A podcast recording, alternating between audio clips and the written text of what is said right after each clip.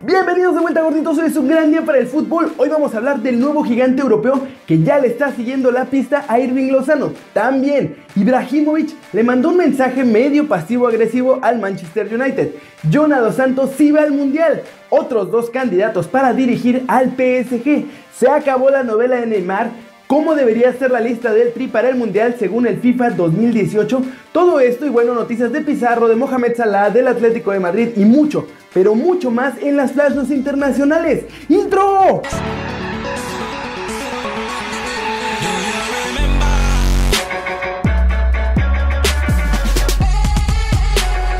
Mientras Neymar se sigue recuperando de su lesión en Brasil, en Europa todo el mundo está diciendo que su futuro está en el aire. Y bueno, esto ya se los había comentado, pero hoy fue el mismo atacante brasileño el que acabó de un solo golpe con todos los rumores y fue contundente, pues dijo que fue a hacer historia a París, pero que siempre habrá rumores circulando sobre su posible salida sin importar lo que él haga o diga.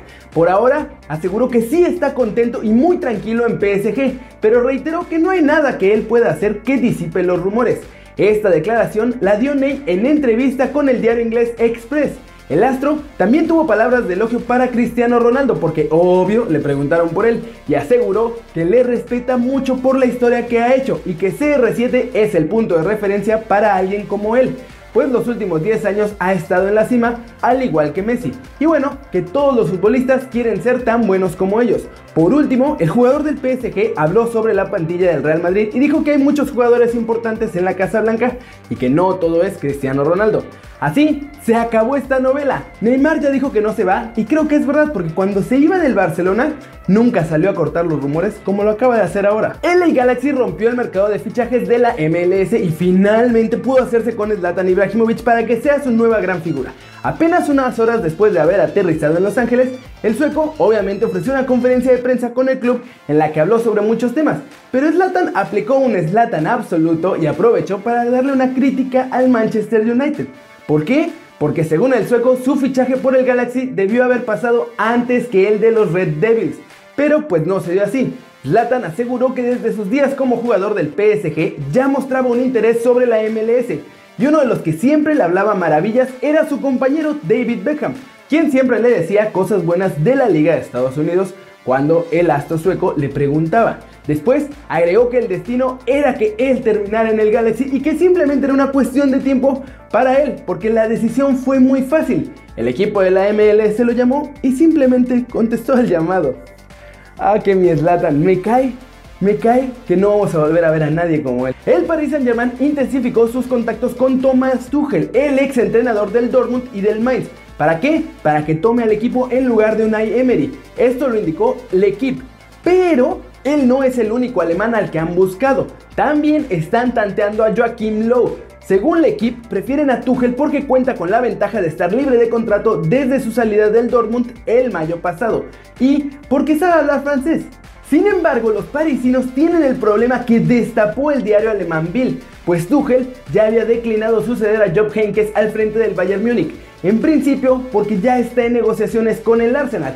Es por eso que también siguen al seleccionador alemán Joachim Löw, que ha estado con la Mannschaft desde 2006, pero que tiene contrato con su combinado hasta el 2020 y además no ha entrenado a un club desde hace más de una década. Aún así, el equipo destaca que el perfil satisface a los propietarios cataríes que esencialmente quieren a cualquiera que no sea Unai Emery, al que ya quieren fuera por su doble fracaso en la Liga de Campeones. Y así como va la cosa, la verdad es que no me sorprendería ver la próxima semana que también están interesados en el Tuca Ferretti. El problema con el PSG es que es una papa bien caliente y creo que muchos entrenadores van a preferir no tomarla. Flash News, Mohamed Salah llegó a 29 goles en la temporada, empatando el récord de Didier Drogba como el jugador africano con más dianas en un año futbolístico. Diego Simeone admitió que sí, se encontró la semana pasada con Paulo Dybala, delantero de la Juventus, pero que solo le dijo que pensaba que es un excelente futbolista y que no hubo mucho más. El técnico de Chivas, Matías Almeida, elogió el trabajo de Rodolfo Pizarro y aseguró que estas actuaciones como la de Morelia lo ayudarán a estar en la lista definitiva de la selección para Rusia 2018. Raja Nainggolan de la Roma sufrió un problema muscular en la parte posterior del muslo derecho y podría ser baja ante el Barça en la Champions. Arturo Vidal se pierde el clásico ante el Dortmund y también es duda para la Champions League por una fuerte contusión y un hematoma en el muslo izquierdo. Esta nota no le importa a nadie más que a mí y a otras 7 personas en el mundo, pero ganó el Atlas. Y mis rojinegros están casi salvados del descenso. Hay un montón de dudas sobre la lista de Juan Carlos Osorio para el Mundial. Obviamente hay jugadores que no están en su nivel pero que tienen potencial para hacer figuras y otros que vienen con mucho mejor ritmo de juego pero que no parecen tener un lugar seguro. Hola Pizarro. Por eso, este es un experimento divertido porque en el FIFA no hay sentimientos, solo hay ratings y vamos a ver cuál sería el mejor equipo que podemos llevar a Rusia según las calificaciones en el videojuego. En la portería estarían Guillermo Ochoa con 79, Alfredo Talavera con 77 y Jesús Corona con 76. Ochoa luce como el guardameta con mejor rating, o sea, nuestro titular, seguido de Alfredo Talavera y en tercer puesto Corona y Jonathan Orozco tienen 76, pero por jerarquía, Bachuy. En defensa irían Héctor Moreno con 83 de rating, Miguel Ayun con 78, Diego Reyes con 77, Paul Aguilar con 76, Néstor Araujo con 75, Hugo Ayala con 75, César Montes con 74 y Carlos Salcedo con 74. Aquí obvio, el más destacado es Paul Aguilar, quien no ha contado para Osorio desde la Copa América Centenario. También César Montes, quien se ha ido constantemente al tri, pero aparece en esta lista por encima de Carlos Salcedo. El que no está en absoluto es Edson Álvarez del América. En el medio campo tenemos a Elías Hernández con 82, Andrés Guardado con 80, Jonathan Dos Santos con 80, Héctor Herrera con 79, Marco Fabián con 79. Y la sorpresa sería la inclusión de Elías Hernández, aunque esto tiene truco, porque en el FIFA lo colocan como medio por derecha y el de León, la verdad todos sabemos que juega un poco más como extremo. Y bueno, el FIFA le da la razón a Osorio de no llevar a Rodolfo Pizarro. En la delantera nuestro mejor jugador es el Chucky Lozano, seguido de Carlos Vela, ambos con 84. Javier Hernández tiene 82, Tecatito 81, Giovanni Dos Santos 79, Raúl Jiménez 78 y Henry Martín 77. Aquí es donde está la bomba total porque la última actualización del FIFA pone a Martin por encima de Oribe Peralta por un puntito y con eso el joven refuerzo Águila deja fuera al actual ídolo americanista. Y luego de ver esto, de acuerdo al FIFA, los tres grandes ausentes de la convocatoria de Osorio son Paul Aguilar, Elías Hernández y con ese detalle del juego de que es centrocampista y en realidad es extremo, pero bueno, y Henry Martin. ¿A ustedes les gustaría la convocatoria como esta que propone el FIFA para el Mundial de Rusia? Yo la veo bastante bien. Luego de los rumores que surgieron acerca de que Jonathan Dos Santos no aceptaría ir a la Copa del Mundo si no convocan a Giovanni Dos Santos, el menor de los hermanos acabó con todas las especulaciones y dijo lo siguiente luego del entrenamiento justo antes del primer derby de Los Ángeles. Eh, pero sí, obviamente, claro que iría. Es mi trabajo, es mi profesión. Eh, pero ni hemos pensado en eso. Yo la verdad que ni me he fijado, ni he querido contestar nada. lo he dejado pasar porque son, al final son, son tonterías. Quieren meter, por decir de una manera, mierda en el tema y la verdad que, que, no estoy para eso ahora mismo. Gio ya fue a dos mundiales y la verdad es que todavía está en sus manos ir a un tercero.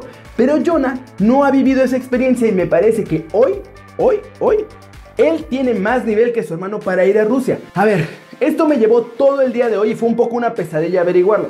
Ayer les aclaré que en Atlético de Madrid no tienen interés de fichar a Paulo Dybala por ahora. De hecho, su prioridad es que Griezmann se quede porque él ya es una figura hecha y derecha y al argentino pues todavía le falta crecer futbolísticamente.